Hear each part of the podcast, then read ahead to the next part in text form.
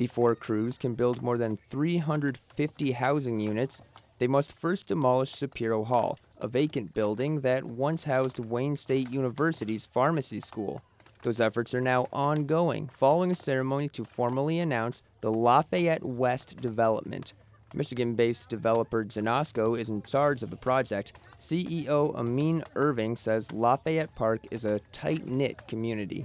I, I don't see this as a revitalization of, of Lafayette Park. I just see this as, as an extension of what's already of the greatness of Lafayette Park. And so, like I said, I'm just happy to be a part of that.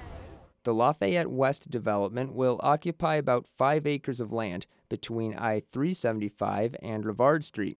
Officials say they hope to complete the project by the end of 2020. I'm Alex McLennan, WDET News.